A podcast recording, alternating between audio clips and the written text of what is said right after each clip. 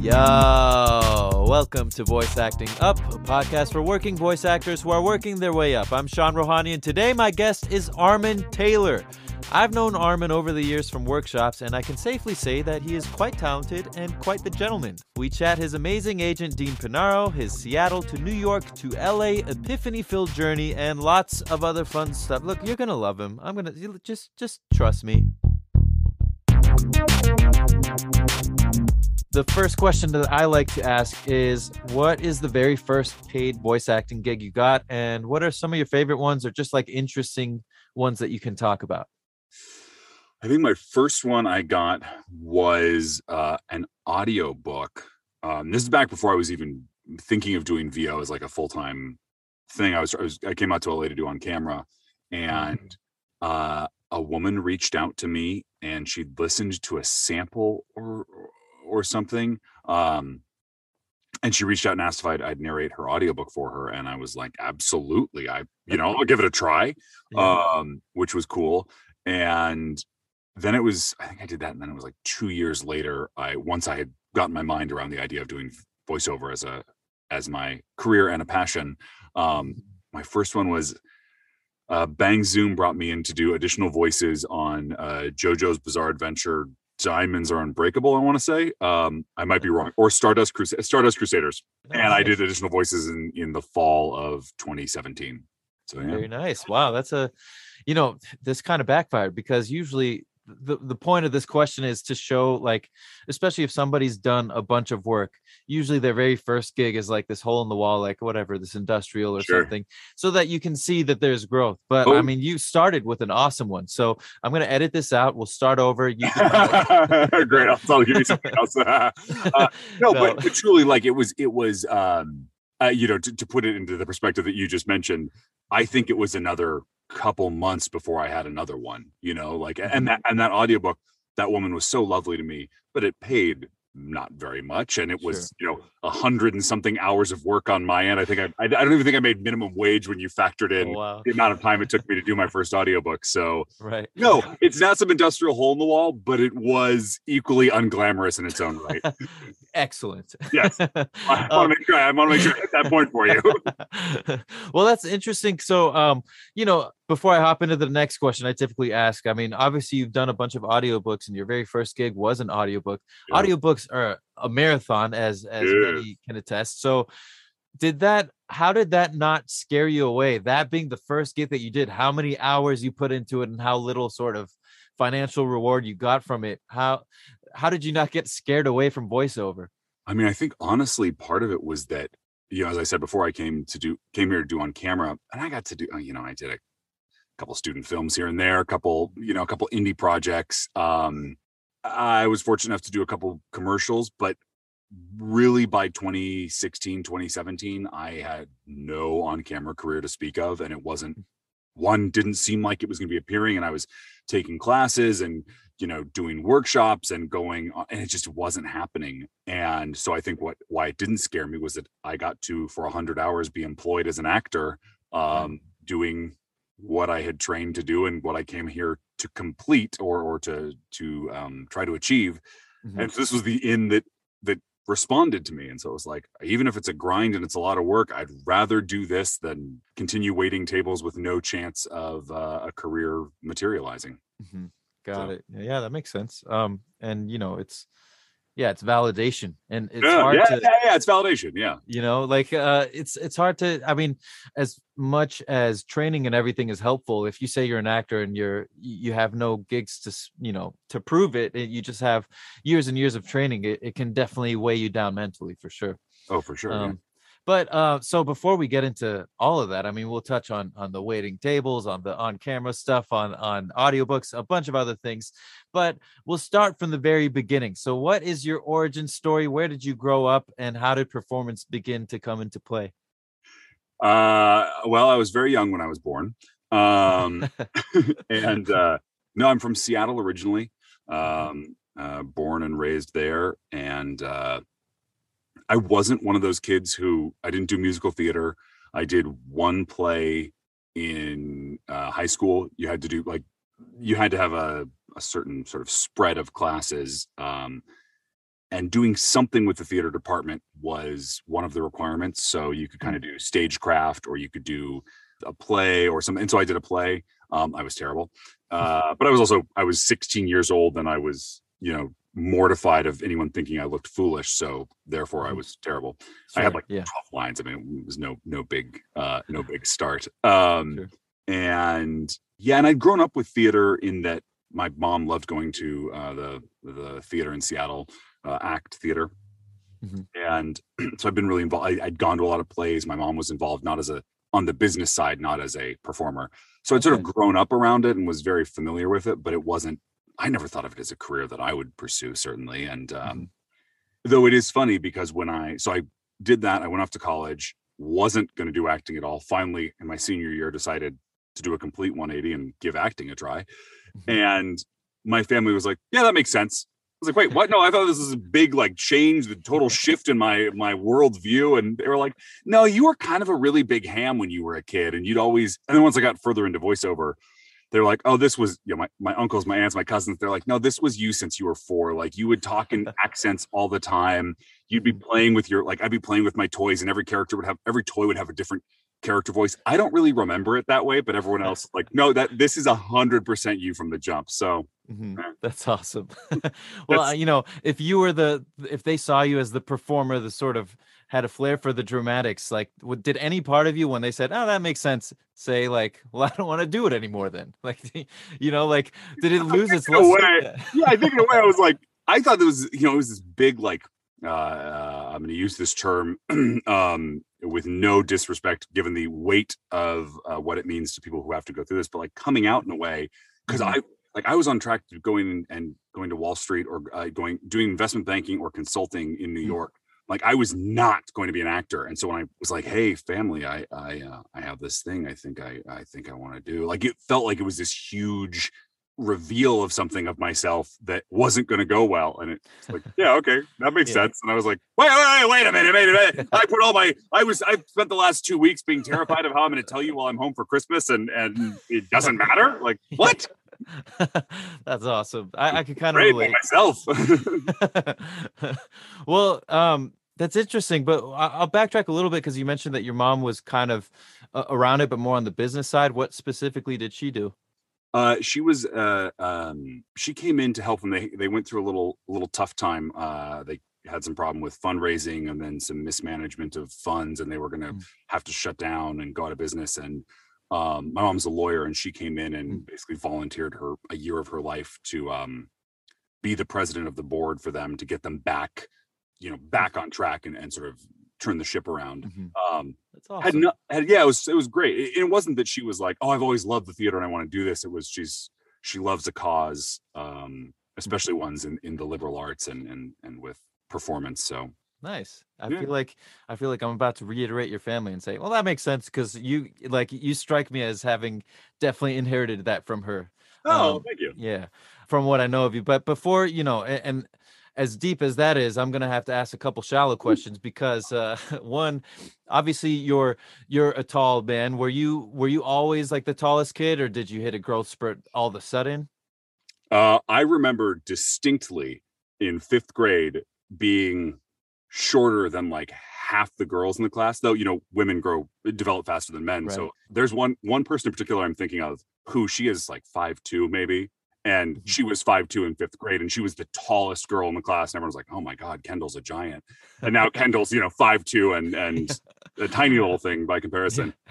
Uh i think i tip oh, let's see really seventh and eighth grade like that you know that period from the start of seventh grade till the summer before ninth grade was i went from being sort of the average you know taller but not that tall to um people being like holy shit you're tall Yeah. and how did that, you know, how did that make you feel when people would uh when it was so striking to others? I mean, did you care about it or were you like, i don't know, i don't think i really paid much i mean my dad's tall he's not as tall as me my Mhm. grandfather was tall uh it was a tall family my mom is tall so it Mhm. wasn't i didn't feel abnormally tall also my friends um i got into rowing uh at the start of high school and so everyone in rowing is tall so it was all very normal to me mhm, um up until up until I went off to acting school, I think most of my friends were either my height, a little taller, or just a little shorter. So it wasn't until I was like 24, 25 that I reintegrated the world and was like, wait, why is no one else this tall? Why are you all short? What happened? oh man, you're you're speaking to my envy because I my older brother is six six, and I always say, I mean, that's when the rivalry with my twin started because like he stole my nutrients. Yeah, he's uh, I have a twin that lives in uh in France. His wife is French. He's uh, oh, I got a little nephew now, which is yeah, I know it's it must be um Paris. Yeah. Oh, I'm gonna be. I'm leaving for France tomorrow. Oh, uh, nice. Yeah. So awesome. I probably won't see him, but if I run into someone, fair enough. Yeah, just be sure to call him Sean. Sean, he'll love that. um, but yeah, anyways, had he not existed, I would have had all the nutrients to overpower my six foot six brother. That's, That's how hilarious. science works. That is that is fact. Yeah. yeah. Um, so when you were, you know, in high school, did uh did you have any like basketball or volleyball coaches come up to you just because you were tall and say, Hey, you want to try this out? Yeah, no, I, I did uh like in eighth grade and ninth grade, I did basketball and I was okay. terrible. I had a horrendous hand-eye coordination. I also had no like drive or work ethic uh or competitiveness when it came to athleticism or athletics. Mm-hmm. Um uh, my again, my family telling a story of in kindergarten, I was on the um the soccer team uh, for like a season, and they described it as like a rainy day, and it was muddy, and it was a game like some Saturday, early Saturday or Sunday morning, and all the kids were like, you know, wrestling with each other to get the ball. Yes, it's soccer, it's not football, but they were like, you know, they were all in the scrum trying to get the ball, and I just stood there with my arms crossed, like ten feet away, just looking at them like they were idiots. I was like, yes. I don't want to get wet and muddy and dirty. I, no, I'm not. I'm not going to do that. Um, Ahead of your time.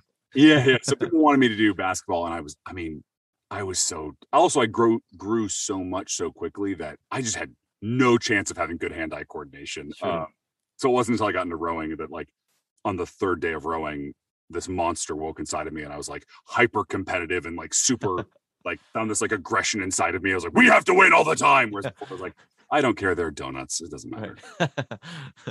Interesting. So, um, uh, you know, just to bring it back to the topic at hand, I know you mentioned that you had you know your first sort of soiree into theater you were about 16 it didn't go too well and then you went to college uh for my research i'm gonna have to read this this oh, yeah. very complicated degree but um so you went to brown university got your degree in early modern european with a focus on colonialism. Yes. So uh, what uh, what did you think you were going to be maybe like a teacher at that point or were you just interested in the subject matter? What was your thought process?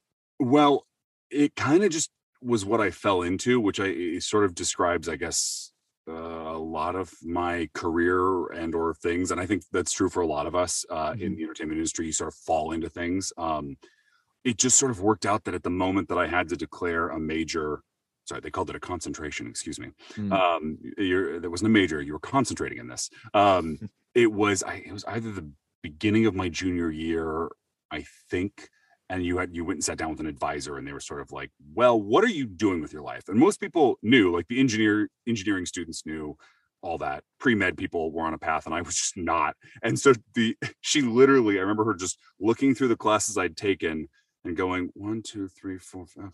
Well if you do two more in this and one in this you have uh, a degree in history um, with a focus on early modern european history. And uh, if you take this class, technically it'll be more focused on colonialism. And I was like, okay, great, carry on. Interesting. Um, so it wasn't. I wasn't planning on becoming a teacher. I wasn't planning on doing anything with it. It was just mm-hmm. I love history, and I, I I've always had an affinity for it. So it was just. I don't want to make this sound like I'm lazy. It was kind of the easiest, most obvious choice that didn't require me to. Because I liked taking in college. I it had an open curriculum, so you had no requirements outside of your concentrations requirements. And I liked being able to take a bunch of different classes. So I didn't want to do an econ degree where you had a certain number. Eh, eh, history was like you had eight or 10 that you had to take. And that way I could take as many other things as I wanted to. Um, I see. So hmm. yeah, freedom. Okay. Yeah, that's a that's interesting. Yeah, you obviously don't want to be t- so tied into your major you can't explore any other options. Right, exactly. But at the same time, at least for me, like when I went to college, the first two years you have to take uh Like Wow, for- classes, right? Like math and the usual. Well, yeah, some of that, but basically like generic classes and stuff to fill Yeah, up yeah. your curriculum. And um that was great because you want to explore things. But for me, some of the things I want to explore, those classes you can only take if you are those majors. Oh yeah, yeah, yeah. And then it's like the ones I can explore is like folklore and witchcraft and other and it's like, well, that's great, but like you know, I'd rather just not have to go to school and you not yeah. if I'm studying something completely different. Um, so it's a balancing act. But you mentioned you were thinking of um so going into finance possibly obviously that's different from your major what led to that decision did you just have friends that kind of went that route it was it was a pretty obvious pipeline. I think all my colleagues and friends, pretty much the vast they were either all pre med or they be, were pre law or they went into finance. It was that was it. And so it was just like, well, that's what I'm gonna do. Again, kind of like just gonna fall into it. Like that's what people do. I didn't have any particular passion for it. Um, but then my senior year, I I took a year off. I took what would have been my senior year off. So I was there for three. I took a year Mm. off, then I came back and, and did the last year. And so all my friends who I'd been in sort of lockstep with the whole way, they all graduated and were now in their first year of working for, you know, Goldman Sachs or or or Stanley. Uh, Stanley, I almost said Stanley Tucci. Uh, none of them were working for Stanley Tucci. the Um, one that was was incredibly happy he was- he was everybody else yeah. deliriously happy. Um, but everyone else was miserable. They were working 100 hour weeks. Uh, sure, they were making a great salary for 23, 22, 24 year olds, but so, so unhappy. And I was like, I do not want to do this. This sounds terrible to me. What is 180 degrees in the other direction? And I went, acting. Sure. Why not? Uh, I had no concept for how much work would go into that um, Sure. how much work goes into building a career in this industry and you know deeply deeply rewarding work but it's not the uh it's not the um you know get a bus ticket come out to Yeah. la and walk get down the street yeah and, and you know, the marilyn or the norma jean story that someone's going to drive by you and be like hey you kid you have moxie come with me you're gonna you have a career in the pictures like no Yeah. no you go to hollywood now really it's get the fuck out of the street what are you doing exactly exactly not glamorous driving anywhere, all looking at their phones. So no one would, you know, you could literally drive by Chris Hemsworth standing with his shirt off in the middle of the street, and people would just be like, "Uh-huh, yeah." That's true. um, so at this point, when you know the gap between your first at 16 year, years old uh, theater experience and deciding you want to be an actor, did any other performance come into play? Or eh, obviously, when you were 16, that didn't, you know, that that wasn't the ideal experience. So, so what made you sort of have the confidence to just give it a shot? I have no idea. I'm gonna be honest. I have no idea. I, I I have to assume it was some degree of youthful arrogance and uh, self assuredness that it was absolutely going to work out in my favor no matter what. Mhm. um, which I'm here to tell you is a, a healthy dose of that is helpful in this industry because there are a lot of setbacks. Not not that the deck is stacked against us in any stretch of the imagination, but like Mhm. it takes time to build a career, and there are you know you have these wins, these these momentary peaks of you know you book something or or you get brought in for something or you get to announce something, and then obviously the longer into your career you get, the distance between those peaks becomes less and less. But in the Mhm. beginning, you know, it can be months before you book another thing. And like if you look at if I look back at my own career, not not just in voiceover, but on camera, limited experience that that was. You know, I booked a national commercial, and then it was almost two years before I booked anything else. You know, the next thing, and then Mhm. so by the time I hit voiceover, I had a little more time under my belt, which helped, I think, expedite the process somewhat. Like it wasn't two years between VO bookings, but it takes a while. And so you need this devout sense of faith in yourself that like you are going to make this happen. Other people are going to help you. You know, it's a big wide world of us of us looking out for one another and and people making referrals on your behalf and and opening doors. But damn it all, you are going to make this happen. Uh, Mhm. so yeah, arrogance uh, and belief in oneself are good. Are good. I don't mean arrogance like dickishness. I just mean like blind commitment to the notion Right. we're gonna make this happen. Yeah, no, you're right about that. Because uh, obviously, like if, if if you go the other route and you have so much experience that you know how the the industry is and and the likeliness of booking each role, considering how many people are are auditioning, like you probably would never give a shot Ever. at all. Ever. Um, and yeah, that's interesting because you're absolutely right about you know once you're lucky enough to book something it'll more than likely be a long time before you book the next thing and obviously financially that booking won't sustain the next one most likely so Right. it's sort of more of a it, it supplements you mentally for the next one to Yeah. keep grinding and taking the training until like you said hopefully the gap between shrinks and shrinks Yeah, yeah. um but yeah that's uh you're absolutely right about that so when you um decided to be an actor you went to study in new york right That is correct. The New York Conservatory for Dramatic Arts, which is Very a nice. very pretentious name for a place that is not pretentious in the slightest. um, yeah, they were they were originally called the School for Film and Television, and Mm. then because it was it was taught the school was started by a oh my goodness I am going to totally forget what she did. I believe she was a casting director Hmm. um, who became an acting coach and was like, I see all these great theater actors in New York who shit the bed when they get on uh, in front of a camera like they don't know how to act for for television or Mhm. for commercials and that's how you make a living in this town this is in new york and so she started this school and then like two years before i came they got just big enough and just successful enough that they could sort of put up a new wall of paint and and a new name and and claim uh claim the more title. words to the yeah exactly add more words to the title um but yeah it was great great experience yeah Cool. Was there a reason that you decide? Because you mentioned that you thought you wanted to do on-camera acting. Obviously, like there is that in New York, but LA's the main place for that type of work. So, was there a reason that you decided to study in New York? Uh, yes. One, um, I was already on the East Coast. I had a lot of friends. You know, I was going to school out there. I had a lot of friends on the East Coast. Um, Mhm. and New York City. I'd always loved New York City. I mean, I'd only been there a couple times, but it, it's so great. And Yeah. I'd been to LA once when I was 13, and in my mind, I was like, well, I, I will get to LA eventually, but it was sort of my last two years to live as a student, you know, who didn't have Yeah. any real world responsibilities.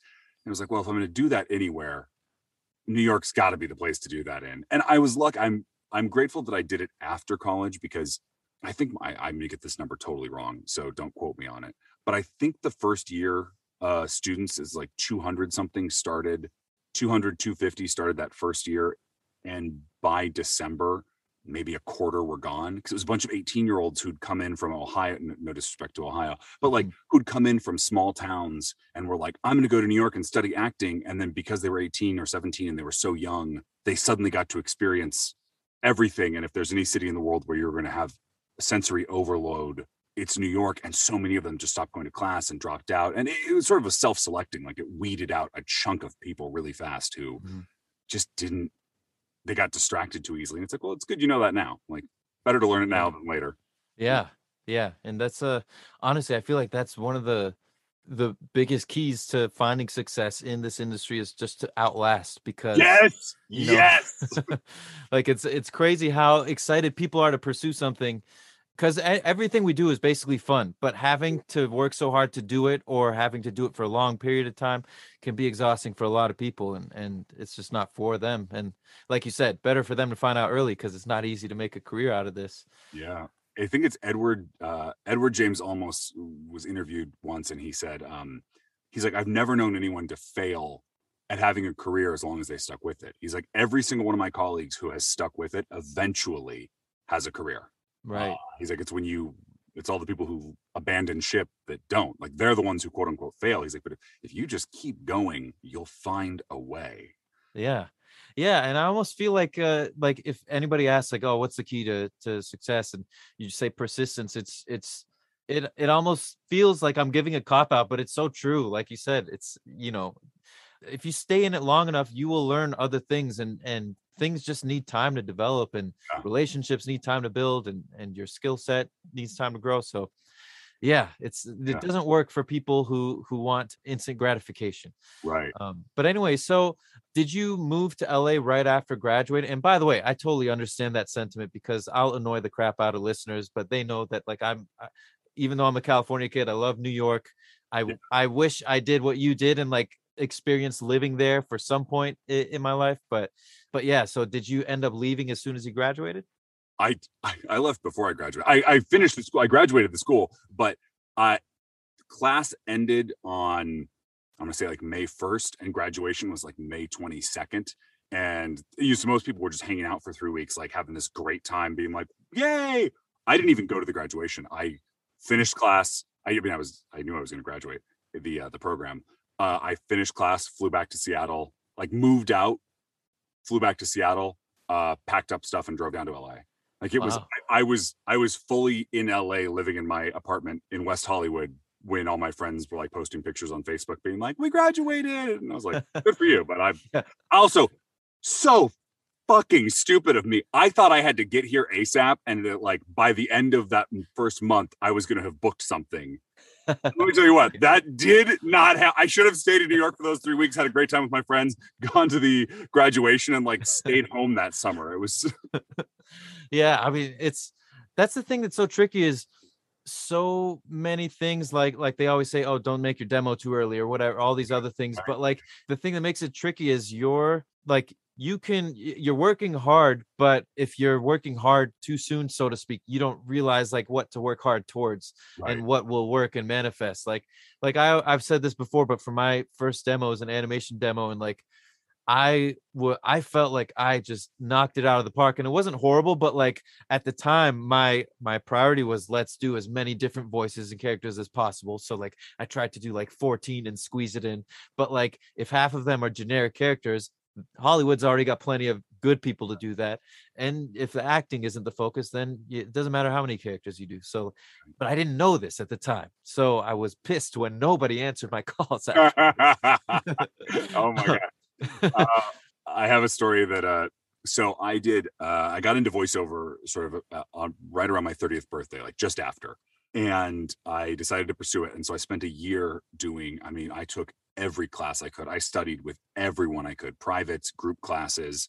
Um, I went to every workshop I could and kind of worked, you know, I was like, I'm going to spend the next year of my life. This is this is graduate school 2.0. Like I am I am going to graduate school for voiceover.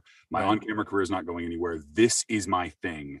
I'm going to make it my thing come hell or high water. And I put everything I had into it. And in this 12 month cycle, I was probably eight months in, six months in. And I did a workshop with uh, Pat Fraley, okay who, uh, for those of you who don't know, is the voice of like Krang from the old Teenage Mutant Ninja Turtles. I mean, he's the voice of so much of our childhood, and he teaches here and has workshops here. And his agent, Pat Brady, who's the head agent at CESD, um, it was a workshop with her and like a whole day thing. And I came and I did it. And afterwards, she reached out and was like, I'm impressed with what you got, kid. Come on in and uh, read for us. And so I went in, they gave me, you know, different copy, commercial, promo, some animation. And then she said, I want you to put together about a minute worth, like a live demo, hmm. basically just a minute worth of characters, six, eight, where you're just going to say one or two lines as them. But I just, we just want to like uh, a, because I didn't have a demo yet. So she was like, mm-hmm. we just want a sense of what you can do. And I came in, talked to her very briefly, went into the booth with the booth director at CESD, and you know, I did the I did the the promo, I did the commercial, I did I did the the various spots, Mhm. and then he's like, "Okay, now let's do the minute of work." And I was like, "I have a few more than six characters." And he was he kind of looked at me funny. and I was like, "Okay, kid, like show me what you got." and ten minutes later, and I don't even know. I mean, I packed in everything. I wanted to show that I could literally do everything. right And the problem with that is one, I couldn't. And two, if you stick around long enough, they realize you put your pants on one leg at a time, just like anyone else. So that thing they really liked that I did in one or two or three things, Mhm. like by the time they were done listening to me, that had completely worn off. Like whatever. so yeah, she called me like two days later and was like, Yeah, we're gonna, she's like, I am rooting for you and go out there and make a billion dollars. Please, I'm Mhm. rooting for you. But like, unfortunately, it won't be here that you have that opportunity Mhm. um, good lesson of like right when they ask for six voices you don't need to give them 60 most of which suck correct Thank I you. know. And that feels like such a simple lesson that you wouldn't have to learn the hard way. But, you know, it, when you don't already know it, it's right it's like driving stick. Like you you understand the concept. All right, get off the clutch and then add the gas, but you don't really know the timing and finesse of it. right yeah, yeah. Um, yeah, I, I hear you, man. I uh, I basically had the same thing happen. So oh nice um, actually uh that kind of reminds me of this isn't exactly related but uh when i was looking to go with a bigger agency i got a meeting with uh, at the time it was abrams Oh, yeah? and before that i had a let's see like uh you know, a meet the agents workshop set up for Vox, and uh, I thought, well, should I just cancel this because I already have the meeting, and that's I wanted to get the meeting. That's the thing. And then I said, you know what, you never know what happens. I'll keep it. And sure enough, like at the meeting, I kind of shot myself in the foot by over preparing and not just like being myself and Oh, stuff yeah, yeah, yeah. and and just had an off day and then that workshop with vox ended up being the thing that i knocked out of the park and and got a good sense of everything. oh, everything that's so amazing. so had i not had i had i canceled that you know it might have might have taken much longer for me to find you know uh, an agency to go with but Yeah, yeah. so anyways you're obviously with uh dean panaro right? So how much time passed from from that csc meeting and, until going with dean? A few months uh like i said I, it was sort of like six to eight months in that cycle. Okay so some nice symmetry here. Um uh how long of a story do i want to do i want to make this for you? Um okay so when i was it was the night before my 30th birthday that i had this revelation that the on-camera career wasn't going anywhere and that i should try voiceover i'm going to condense the story a little bit um so on my 30th birthday like i woke up and my because I, I, I now I have to tell the long version of the story because I don't know how to condense stories. Shit. Um, it's totally my fine. wife is my wife is always like, I didn't need that much context. I was like, well, I felt like you did. Yeah. Uh, so I've been there I was like, the on-camera career was going nowhere, and I put set my 30th birthday as my like, if I am not a working actor by 30, that's it. I'm done. I'm leaving the city. I'm leaving the industry. I'm out. Let me tell you what didn't happen. And like a few months out from that, I was aware that it wasn't going to happen. So I kind of started to like auction off my dreams. I mean, I was basically like, this isn't happening. I'm I'm done with this dream. What else can I do? And there's all this expectation and, and self-doubt and self-loathing because I wasn't doing the thing that I thought I could do. And it seemed like such a waste of potential and myself and my fucking 20s that I was now on the doorstep to 30, which when you're 20, you think 30 is the end of the line. And then you hit Yeah. 30 and you realize it's just the beginning. Mhm. Um, so, but then I had this a moment and like things kind of all lined up for me. And my best friend called me uh, on my 30th birthday and was like, How's it feel, old man? Because he's like a few months younger than me. And I was like, I'm free. He's like, What? I was like, I'm free. Like, I'm free of this expectation. And I can now put all my eggs into this voiceover thing, which kind of in a very short span of time, like literally like three or four days, it was sort of like what you were saying about putting energy into things that you don't you're wasting so much of your time like chasing the wrong thing and then it isn't until someone tells you or shows you that you're like why was i doing that it was Mhm. like it when i decided to do vo everything became easy that doesn't mean it all became easy like there's been ups and downs Right. all that. But like I made that I saw something that enlightened me right before my 30th birthday. And then I received an email that I was just on a blast of something that was like, hey, sign up for this VO, uh, this animation class. And I was like, okay. And I did it. And then another one. And it was like within three or four days, all these things just kind of lined up. And it was like, oh, okay. Things have gotten easier. That must mean I'm going in the right direction. Hmm. Um, so that was 30th birthday. Exactly one year later, the night before my birthday again, um, which is when I had my existential crisis that led to this. One year later, I did a, uh, a meet the meet the agent night with Marilyn Wisner. Um, and Dean Panaro, and performed for him, and then he signed me in the room. Um, oh wow it was like exactly uh, one year to the day, and then exactly one year to the day after that, I booked my first like major role. So it was like it was like this nice like again like when things go right, there seems to be this sort of pattern or or symmetry or ease to it where it, it feels like the river is flowing with you or helping you get to the next point. That was part one with Armin Taylor. Lots of good times and lots of good tips, like tip number one. Don't be afraid to pivot if your efforts seem to lean somewhere unexpected. Armin came to LA to pursue on camera acting, but after years of trying and not getting enough traction, he realized opportunities seemed to come more often from VO, so he decided to pivot. I can't say that word without thinking of friends. Two, be persistent. It almost sounds cliche, but lots of people burn out and stop pursuing this career. As long as you're putting the work in, so much of success in this industry is just about enduring. And three, it's better to show agents and casting directors what you can do extremely well than to show all the things you can kind of do okay. Showing quantity over quality is a pretty surefire way to talk yourself out of a booking. And on that note, may all you voice actors keep acting up.